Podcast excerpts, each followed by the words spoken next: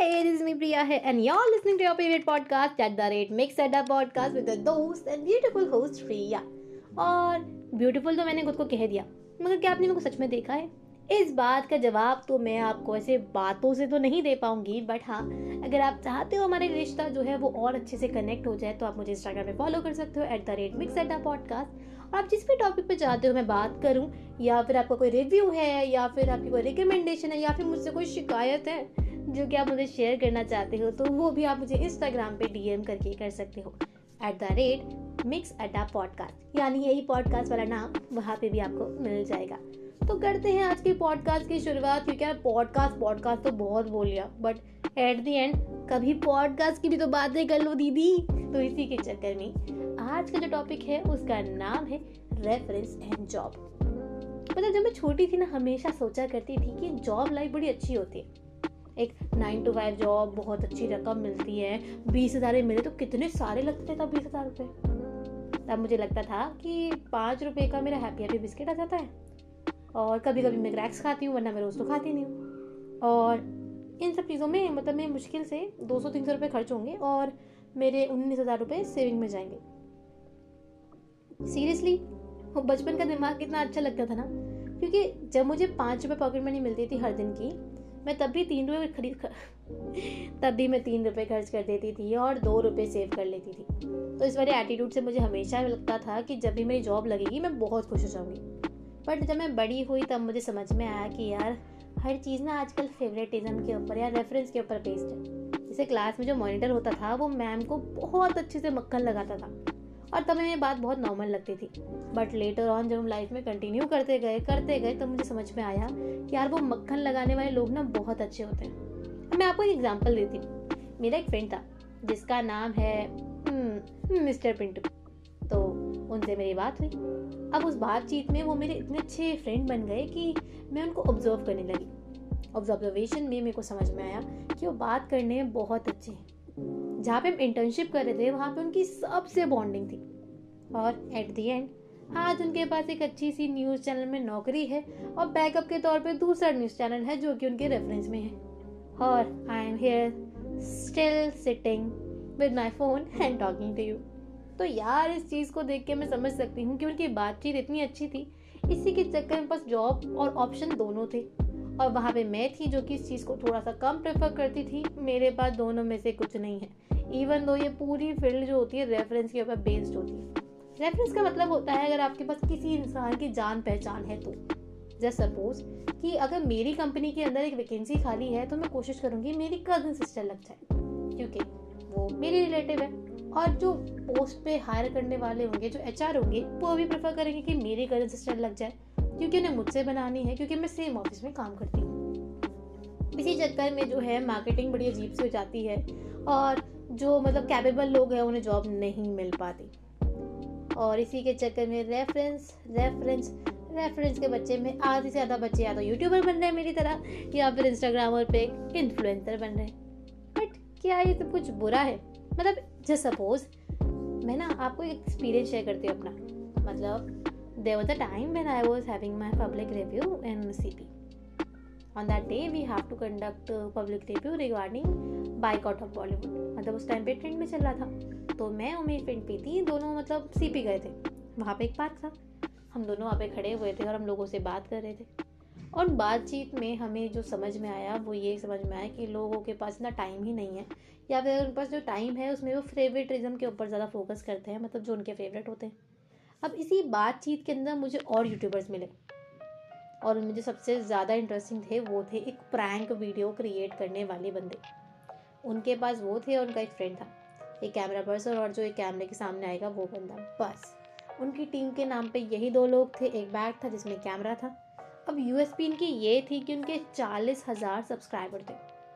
चालीस हज़ार? फोर्टी के और आपको लगेगा, यार, क्या ही बुराई है? या क्या ही अच्छा है? क्या ही अलग बात है? बट उन्होंने जब बोला कि उनकी ट्वेंटी थाउज़ेंड से ऊपर की कमाई इन्हीं चालीस हज़ार सब्सक्राइबर से होती है ओनली फ्रॉम यूट्यूब तब मुझे बात थोड़ी अलग लगी। और उनको वीडियो बनाने में सिर्फ़ पाँच मिनट लगे।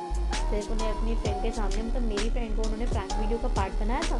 तो उन्होंने उनसे बेतु के सवाल पूछे कि आप तो मेरी बुआ जी हो और मैं तो आपको बहुत टाइम से जानता हूँ। वो भी बोलने लगे कि पागल वागल हो क्या? जैसे नॉर्मल इंसान रिएक्ट करता है। काइंड ऑफ़ ऐसे प्रैंक वीडियो बनी और पाँच मिनट के अंदर वीडियो खत्म हो चुकी थी। को जो कि वो एक दिन में तीन तीन, चार चार शूट कर लेते हैं और उसके हिसाब से उनकी ट्वेंटी थर्टी प्लस सब्सक्राइबर से कमाई आ रही है। तो क्या बुराई है यूट्यूबर बनने में? अगर हर चीज़ पे रेफरेंस का टैग लग जाएगा तो? आपको क्या लगता है? क्योंकि यार सच में जो ये इंडस्ट्री है या फिर यूँ कहूँ, जो ये सारा कुछ चल रहा है ना, उसके हिसाब से रेफरेंस बहुत बड़ा वर्ड हो गया आजकल। बिना रेफरेंस के आपको गेट के अंदर एंट्री भी नहीं मिलती। When I was applying for the post of a budding RJ और इवन तो इंटर्नशिप के लिए जो कि अनपेड थी, वहाँ पे बिना रेफरेंस के एंट्री भी नहीं you can think how much reference is important मगर अगर आप खुद का एम्पायर खुद सेट करते हो या फिर आपके अंदर इतने ज़्यादा स्किल्स हैं जो कि आपने खुद के काम पे दिखाए हुए हैं, जो कि मतलब शोएबल है तो यार you have your own space for yourself but अगर आप मेरी तरह से स्ट्रगलर हो तो हमारे लिए ना बहुत बड़ी बात जाती है। रेफरेंस क्योंकि रेफरेंस से हमारा सी वी सेलेक्ट होगा। रेफरेंस से वो सी वी ऊपर जाएगा। रेफरेंस से हमारे इंटरव्यू में थोड़ी सी हमें छूट मिलेगी और हमें ज़्यादा टाइम दिया जाएगा इंटरव्यू के लिए।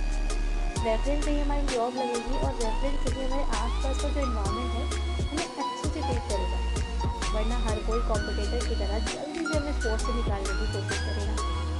क्योंकि हर किसी को ना अपनी पोस्ट बहुत प्यारी है अगर आप उनसे थोड़े से भी ऊपर जा रहे हो तो पॉलिटिक्स दिख जाता है और लोग आपको हटाने की कोशिश करने लग जाते हैं जो कि आजकल मेरे फ्रेंड के साथ हो रहा है और उसे अपनी जॉब इसी चक्कर में छोड़नी पड़ रही है क्योंकि वहाँ पे पॉलिटिक्स चल रहा है और उसके पास कोई रेफरेंस नहीं था तो आपको क्या लगता है रेफरेंस कितना मैटर करता है हुँ? हम्म? आपको क्या लगता है कि क्या ये चीज़ सच में मैटर करती है या नहीं? अगर मैटर करती भी हैं तो कितने लेवल पे मैटर करती हैं? क्या इन चीज़ों का होना बहुत ज़रूरी है? या फिर इन चीज़ों को हटा के भी अगर सोचा जाए तो आपको लगता है लोग आगे चले आपको लगता है आने वाले टाइम में लोग जॉब में इंटरेस्टेड होंगे? अगर ये रेफरेंस का जो टाइटल है, चुपका रहेगा तो? मुझे लगा इस बारे में बात करनी चाहिए। कि बहुत लोग स्ट्रगल करते हैं यार बिना रेफरेंस के, बहुत लोग। कैपेबल हैं बट जॉब नहीं मिलती। जॉब मिलती है सैलरी नहीं मिलती। सैलरी मिलती है ऑफ़िस में पॉलिटिक्स चलता है। पॉलिटिक्स ना भी चले प्रमोशन नहीं मिलता। प्रमोशन इसलिए नहीं मिलता क्योंकि आप मीठी मीठी बातें नहीं करते। जो मीठी मीठी बातें करते हैं, उनका जल्दी जल्दी प्रमोशन होने लगता है। उसी स्टेज पर अटकने के चक्कर में आप जॉब चेंज करते हो। फिर सेम चीज़ रिपीट होती है अगर आप जॉब नहीं चेंज करते तो वही ग्रोथ नहीं मिलेगी आपको सैलरी ऊपर नहीं चाहिए और इसी के चक्कर में आपकी जॉब लाइफ है, या फिर यूँ कहूँ कि फाइनेंशियल सोर्स ऑफ़ इनकम है जिसके ऊपर फाइनेंशियल स्टेटस डिपेंड करता है, वो इफ़ेक्ट होने लगता है। और हम ना वक्त के साथ अपने शौक भी बढ़ा लेते हैं। इट्स लाइक जब मेरी pocket money two hundred rupees थी, तब मैं ऊपर से हंड्रेड रुपीज़ खर्च कर लेती थी। और और सारे मतलब ऑप्शन थे कि खर्च कर भी सकती और नहीं कर सकती बट जब मेरी पॉकेट मनी बढ़ने लगी तो मेरे खर्चे बढ़ने लगे। जब मेरी फ्री से इनकम होने लगी तो मेरे खर्चे बढ़ने लगे। जैसे कि जो दस रुपये की चॉकलेट लेके मैं खुश हो जाती थी, अब मैं तीस से चालीस रुपये इवन दो सौ सौ रुपये की चॉकलेट खा के भूल जाती थी। तो ऐसे ही जब जॉब करते रहते हैं ना, हमारे शौक बढ़ जाते हैं। और शौक बढ़ने के चक्कर में हम वही साइकिल में स्टक हो जाते हैं। जिसको एक बुक में रिच डैड पुअर डैड ने बहुत अच्छे से एक्सप्लेन किया गया है।